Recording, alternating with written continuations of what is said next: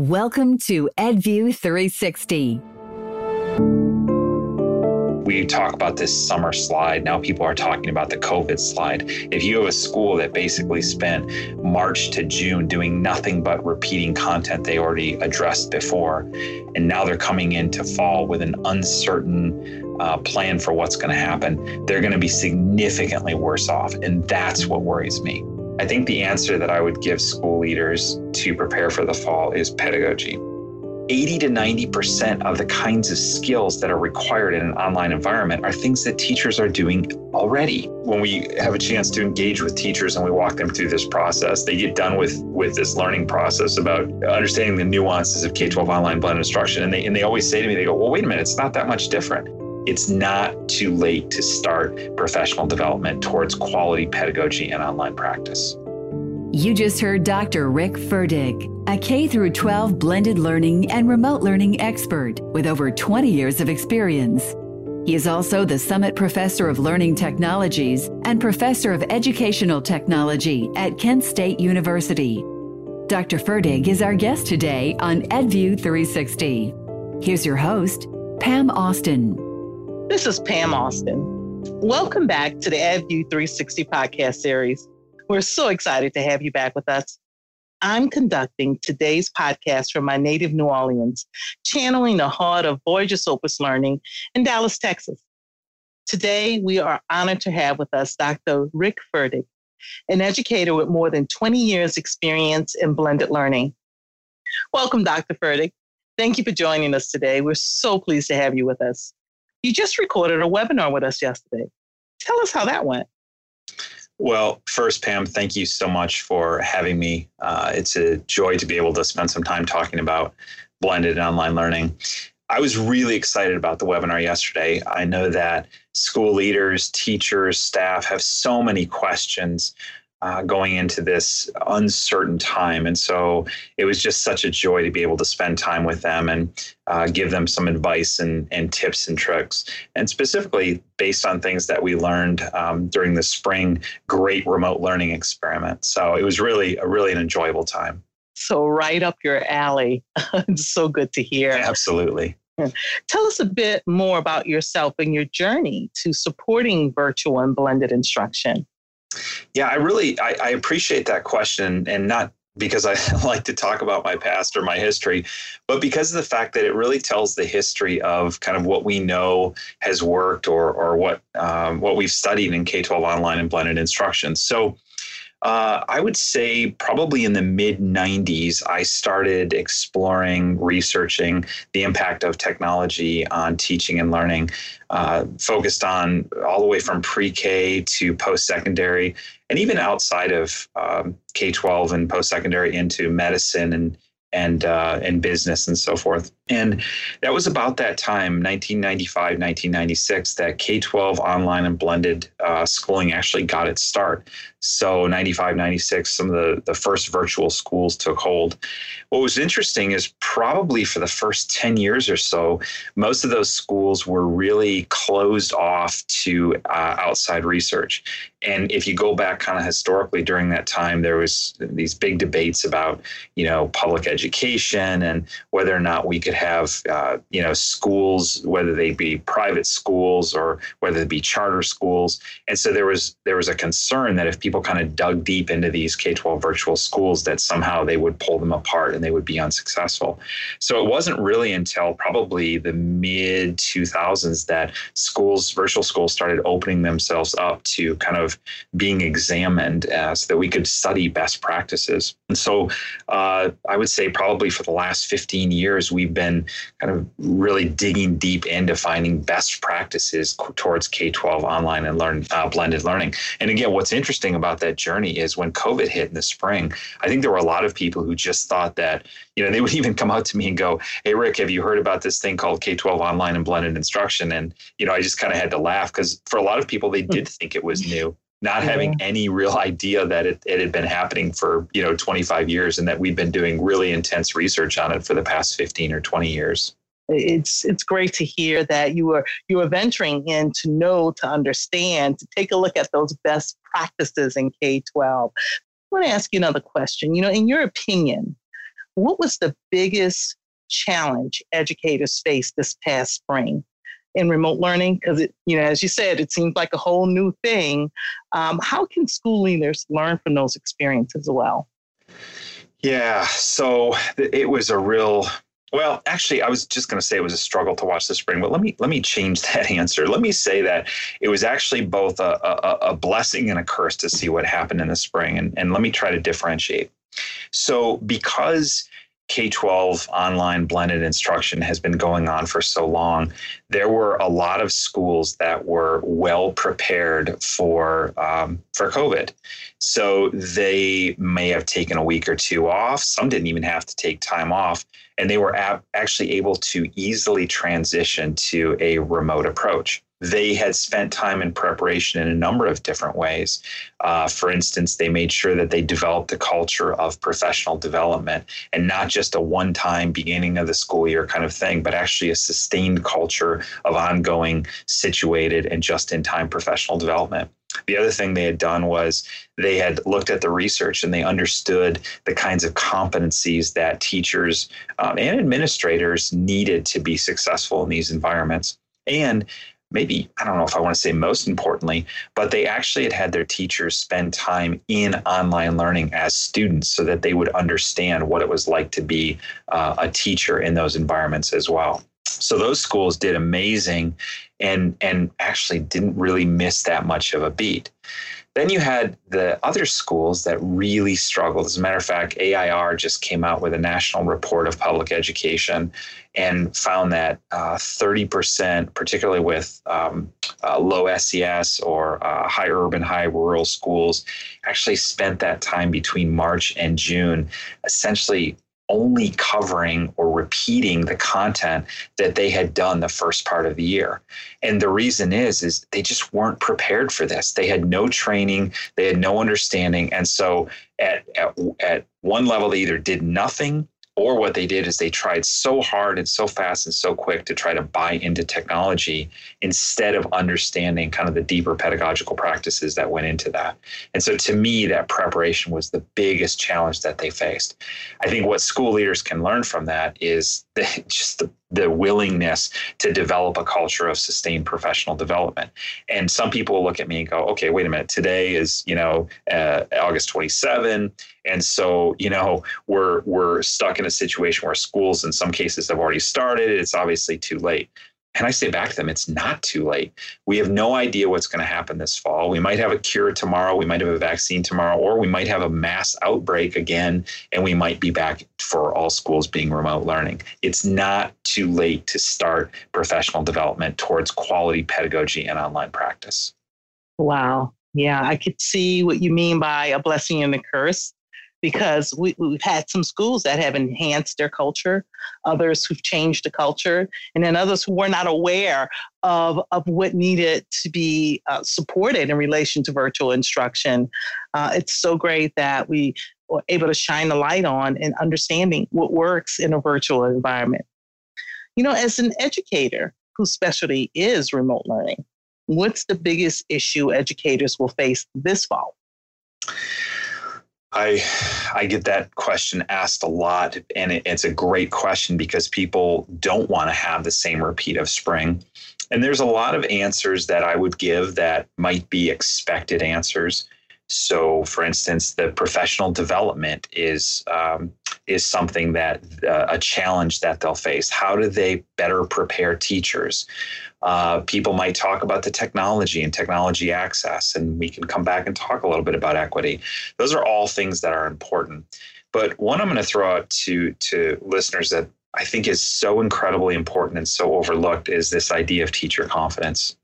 So teachers went through a really difficult time in the spring emotionally draining. Not only were they dealing with their own life situation, but they were also responsible for educating kids who were going through really challenging times, parents who were losing jobs and being in home situations where they may or may not have access. It was emotionally draining, and confidence was at an all time low. What we learned in the spring was that when teachers' confidence was low and administrator confidence was low, and you could tell this by the things that they would say, like, okay, we know this is a horrible situation. We know that online learning is, is really bad. We know that you're not going to enjoy this. Well, guess what happened? We had really bad outcomes, and, and teacher confidence was a big part of that. Conversely, where teachers had confidence, they would say things like, Look, this is a new experience. We're going to get through this together. We're going to learn some new things. We're going to be able to do some things we didn't do before. This is going to be a, a great learning opportunity. Well, then we had positive outcomes. So now going into to fall, you have this situation where teachers are already emotionally drained. You have this emotional uh, uh, problem of not knowing what's going to happen, which again is always takes a toll on people. And so, how can we actually build that confidence? And I think the best way to do it, and the way that leaders really, school leaders really need to pay attention, is helping teachers understand that it's not about the technology.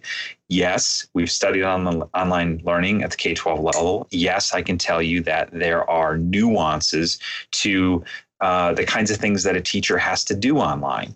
But 80 to 90% of the kinds of skills that are required in an online environment are things that teachers are doing already student differentiation, assessment, classroom management. Now, again, I, I, I, get the fact that we do them differently in these online environments, but the reality is, is it's not that teachers are somehow learning not only a new technology, but a new skill. They already know how to do these things. They're already well qualified teachers. And I think if administrators can build that confidence up, they're actually going to have um, uh, higher quality outcomes for both uh, teachers and students. And and if you know, I always tell people this, you know, about the confidence. They say, "Oh, is it really that big of a problem?" It is. A Gallup poll was released on Monday that showed that. Uh, public confidence in public education was 10 points lower than it was last year. And part of this is not only do teachers not have confidence, but students and are starting to lose confidence, which leads to worse outcomes. And the public is starting to lose confidence, which is not a good situation for our K 12 schools. All right. I have to tell you, as an educator, uh, one of my worst le- lessons was when I was not confident in what I was doing.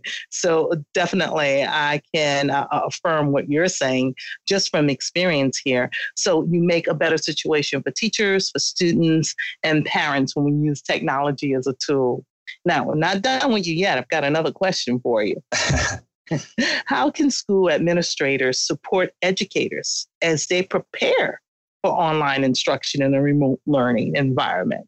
Yeah, this is such a, a great question because school leaders don't want to uh, leave their teachers unscripted. They really want to be able to support them. And I would give a, I would say a couple things uh, are really going to help teachers. One is to support the professional development. I know I keep saying that, but the reality of it is, is that when budgets get cut, uh, when when teachers uh, are already busy, this idea that they're going to spend time learning something new is something that often gets ignored. And the reality of it is, is part of building that confidence that we talked about is about feeling like you're prepared to do something.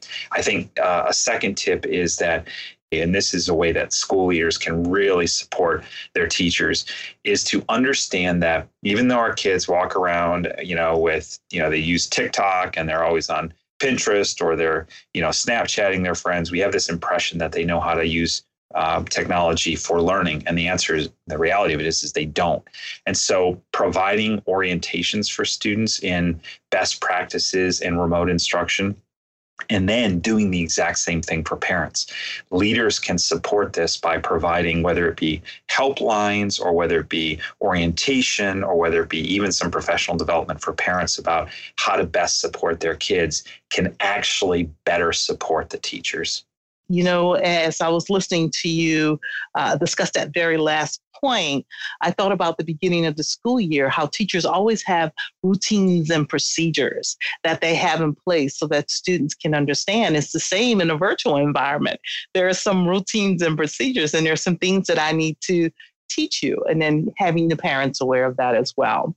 I've got another question for you. Um, what about those schools having in person classes right now. They've started the school year there. Um, do you think many schools that started this way may switch to online learning later in the year? And if so, how do school leaders help educators quickly make that jump to remote learning? Pam, one of the things that really concerns me about hearing teachers or school leaders talk about the fall is they talk about going back to normal.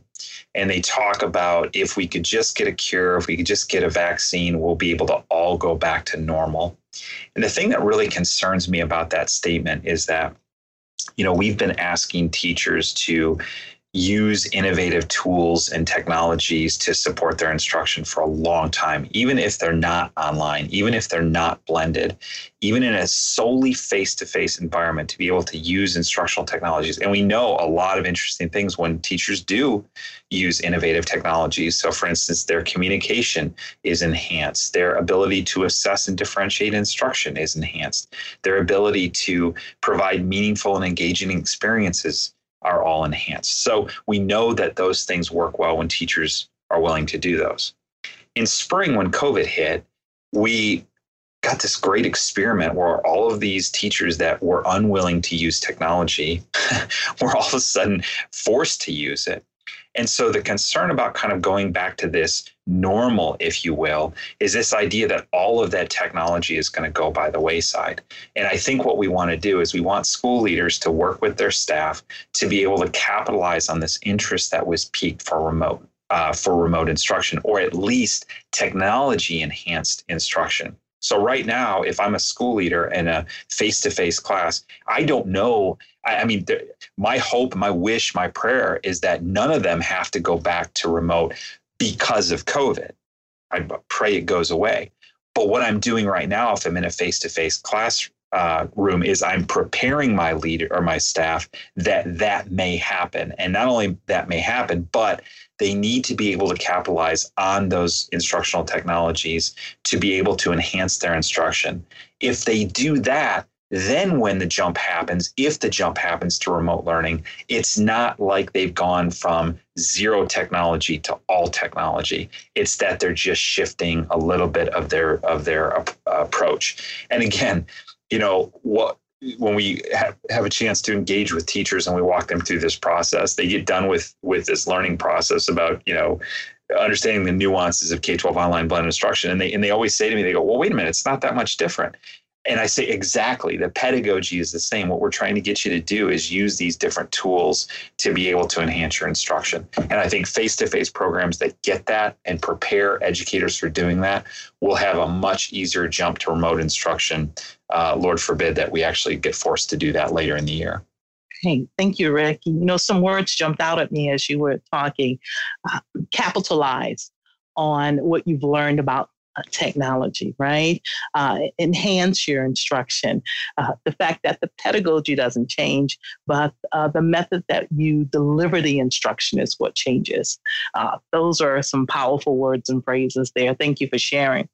Um, I want to ask you about students who may not have access to technology tools, you know, such as computers or iPads or the internet. We were having discussions about some students using an iPhone to access um, the, the work of using the tools that the teachers have available. What alternative methods or resources or suggestions do you have for ensuring that these students receive instruction? This is a million dollar question, maybe a billion dollar question. It's the it's the equity question. And you know, if there's any bad news or or worse news out of COVID when it came to education, it was that the equity issues were really uh, there was a spotlight on the differences between the haves and the have nots. I will say that if there was any good news out of that, it was the fact that people had been talking about it, researchers had been talking about the problem for a long time, and there was finally enough evidence, hopefully enough evidence for uh, politicians and school leaders to to start making some decisions and some uh, some strategic purchases uh, to be able to address some of the equity issues. So I'd love to say that I have an easy answer for that question. What I will say is that there's a pedagogical relationship with equity.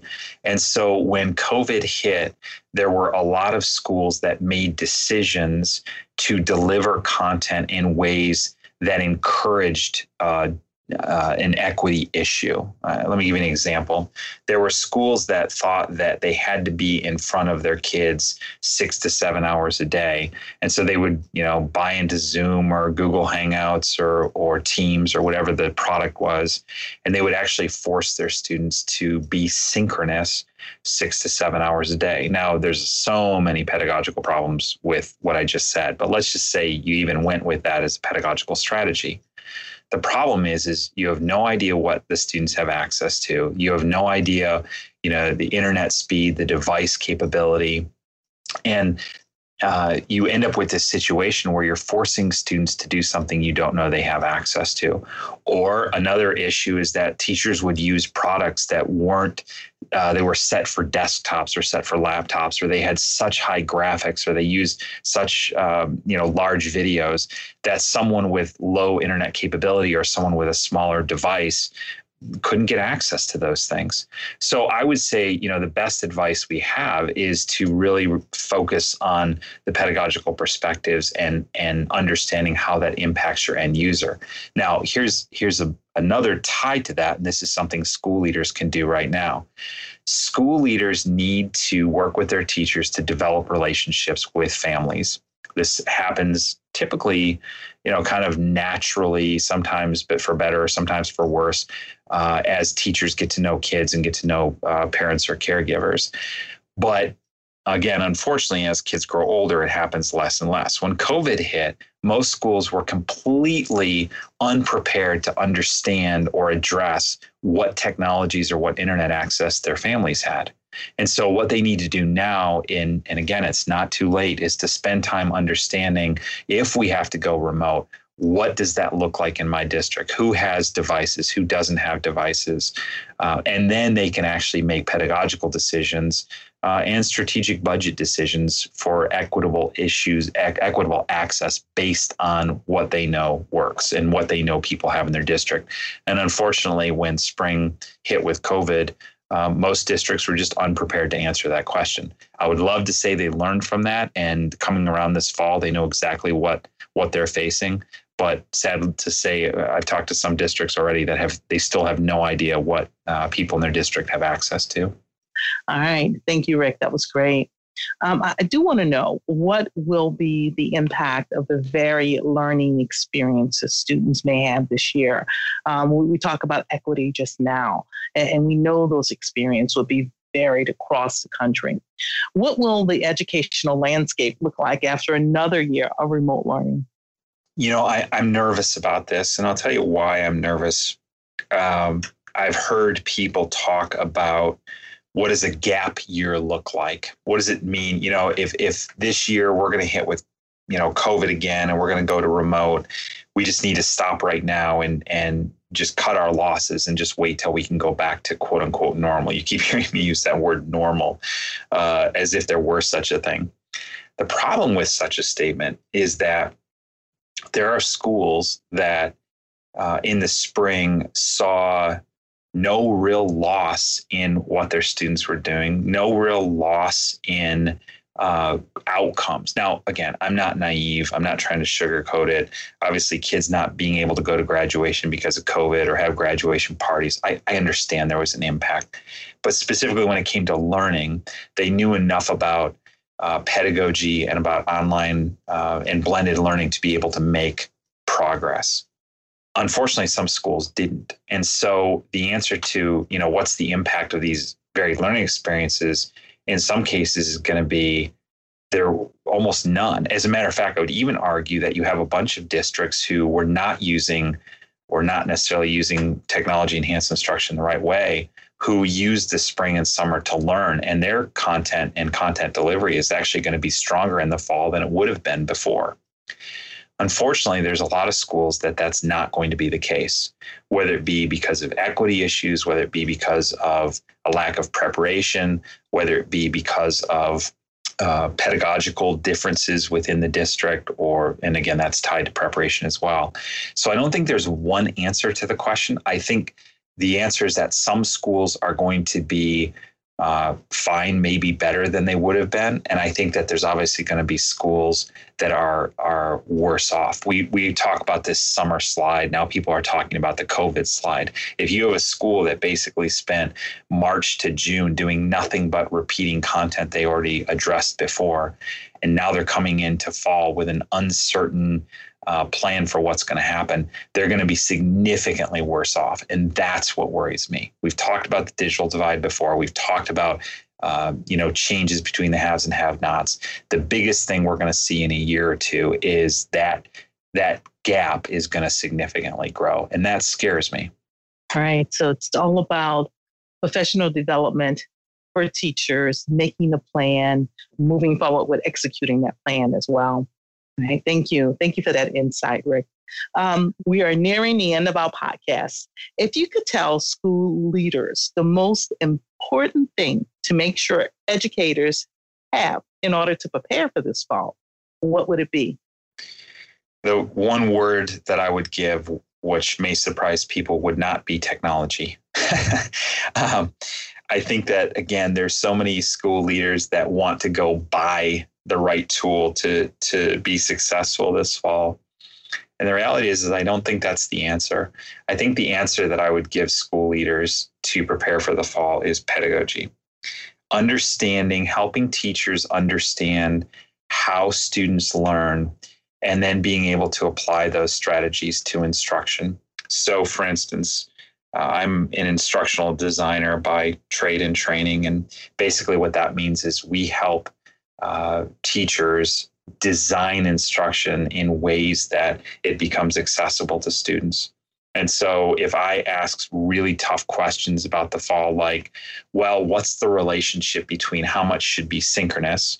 In other words, how much should I actually spend through video conferencing uh, at the same time as the students online at the same time versus how much can be asynchronous, which means the students can do content on their own time, their own pace. Well, there's not really an easy answer to that unless I go back to the pedagogy and understand what the teacher is trying to do. And if I took a group of teachers and actually walked them through understanding how to design instruction based on those pedagogical practices, they would all of a sudden start to recognize that there are times where I don't really need all of my students online. I could do something asynchronously. There are times that I could flip my content either for blended or even for online uh, instruction and face to face and make uh, recorded presentations that students can do that at their own time. Then, when I bring them all together, again, face to face or online in a synchronous format, I'm making better use of my time. There are times where people are so caught up in having everyone there at the same time. And then when they realize that pedagogically they really need smaller focus groups, they realize it's okay to bring three or four students in at a time rather than trying to bring a whole group in. So the bottom line for preparing for fall is to really revisit uh, pedagogical understanding of teachers so that regardless of whether they're online, face to face, or blended, they understand what it is they're trying to do and what it is they're trying to accomplish. And then they can go to the technology and say, let's find the right technology to fit that, that purpose. So if I say to everyone, oh, we have this online whiteboard tool, everyone needs to use it. Well, why? What, what am i using it for? Versus if i say to you know as a teacher hey i really want to have a brainstorming activity. I really want to have a mind mapping activity. What could i do when i'm in small groups? What kind of tool could i use for mind mapping? Well that's a much different kind of conversation. And that's what i felt was either missing in the in the spring or what i felt high uh, high performing schools during COVID did well. They helped teachers refocus on their pedagogical perspective. Excellent. So it's all about lesson design and what's good for students. All right, got another question for you. How do you think this shift learning will change education in the future? We know what's happening now. What's your opinion on what will happen in the future? I think there's two things that are likely to happen. One, and I mentioned this talking a little bit about the history of online instruction in the United States, at least. It faced a, a long uh, uphill battle. People didn't see online learning as uh, legitimate.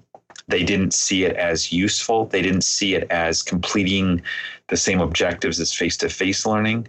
They just thought that it was a step down. Unfortunately, some people, because of failed experiments in the spring, will still see it that way. But I think that there are a lot more people globally who are starting to recognize that online learning is a legitimate opportunity. It's not for all kids all the time. And I don't think that all schools should go online permanently, regardless of what happens with COVID. But I think that people are now accepting that online instruction can be a legitimate, useful way to provide training or education for not only K 12, but also post secondary and mm-hmm. professional learning for that matter. So that's a real positive because that's something we've known for 15, 20 years from the research, but it's nice to see that being played out in the public space. That's my that's my guess at what would happen. Now my hope is a little different. My hope is that teachers recognize that there is promise in technology enhanced instruction and that technology can provide some affordances that not using technology, uh, you wouldn't be able to do the same things. So, for instance, I might be able to take virtual tours of places that uh, I would never be able to bring students to Egypt, but I could do a virtual tour of the pyramids. Well, okay, there that sounds pretty rudimentary, but the fact is is that there were a bunch of teachers out there that never did that until they were forced to do it in the great COVID, you know, experiment of the spring 2020. So my hope is is that this change in education will be one that will support uh, and appreciate the role of technology. Now, as a technologist, people probably expected me to give that answer. But believe it or not, I, I'm not one of those people that's technology for technology's sake. I think that there are specific uses for technology. And that's why I say it's not an you know, we move from very little technology to all is technology. I think that we start appreciating the ways in which technology can and cannot be used to support instruction. Kind of expanding the use of technology, um, filling an educator's backpack with more tools to use. That's how I look at it. Well, Rick, this has been great. Uh, finally, if you could wave a magic wand and change anything in the world of education, what would you change and why? So I'm going to give two answers to this question. Um, the first one is uh, what I would say a, a more pie in the sky answer that I don't I don't know how this gets solved, but if I really could uh, pray for one thing and have it changed, it's the equity issue. Uh, it breaks my heart to know that there are children out there that do not have access to things that are going to set the stage for what they do for the rest of their life. Um, as you know, as excited as I am to watch high performing schools provide students with high quality content, regardless of whether they're face to face or online, um, it breaks my heart to see that there are schools that can't do that, that there are kids that don't have access to those same things. If I could pray for one thing, that would be what it would would be to to make it so that kids had equitable access. Now, I, I hope that's obtainable, but let me tell you another one that I would that I would pray for that I think is maybe a little bit more obtainable in the near future is that all schools would take professional development, teacher professional development seriously. Um, we unfortunately are in a habit of, you know, teachers get a degree, they're required to do continuing education credits, but there's no real strong sense of who's doing what or why or how. And again, when budgets get cut, uh, then teachers become unscripted for the kinds of uh, challenges that they face, whether it be related to online learning or student differentiation, or even the social and emotional aspects. And that's one thing that got ignored during COVID is, you know, kids were going through all these difficult times. And in some cases, these teachers were the only consistency they had in their lives. And so, how do they deal with with you know social emotional aspects during something as as difficult as COVID? Again, I think that's probably a little bit easier obtainable because the school leaders can start to take that more seriously. Yes, I agree with you 100% on that one. Well, Rick, thank you for joining us today. It's been a pleasure speaking with you. Please tell our listeners how they can learn more about you and how they can follow you on social media. Thanks so much, Pam. It's been a joy speaking with you. And again, anytime I get a chance to talk to school leaders or uh, teachers, I always just pause to thank them. Uh, I'm convinced that no one really understands what they do anyway and how much they do for our kids, let alone how much they've had to endure the past six months. So, uh, just to listeners out there, thank you for the work that you've done and that you continue to do. Uh, I would encourage listeners to uh, you know, contact me and follow me. Uh, my website is uh, www.ferdig.com, F-E-R-D-I-G.com. Uh, I post books there, free books, free resources that we've done, articles we've written. Uh, they can also find me at the Kent State website, kent.edu slash RCET. And then they can also follow me on Twitter at, at Rick Ferdig, R-I-C-K-F-E-R-D-I-G and I would encourage and look forward to engaging with your listeners. Right. Thank you, Rick. This is Pam Austin, bringing the best thought leaders in education directly to you. This has been an EdView 360 podcast produced by Voyager Sopris Learning. For additional thought provoking discussions, sign up for our blog, webinar, and podcast series at voyagersopris.com slash podcast. If you enjoyed the show, we'd love a five star review wherever you listen to podcasts and to help other people like you find our show. Thank you.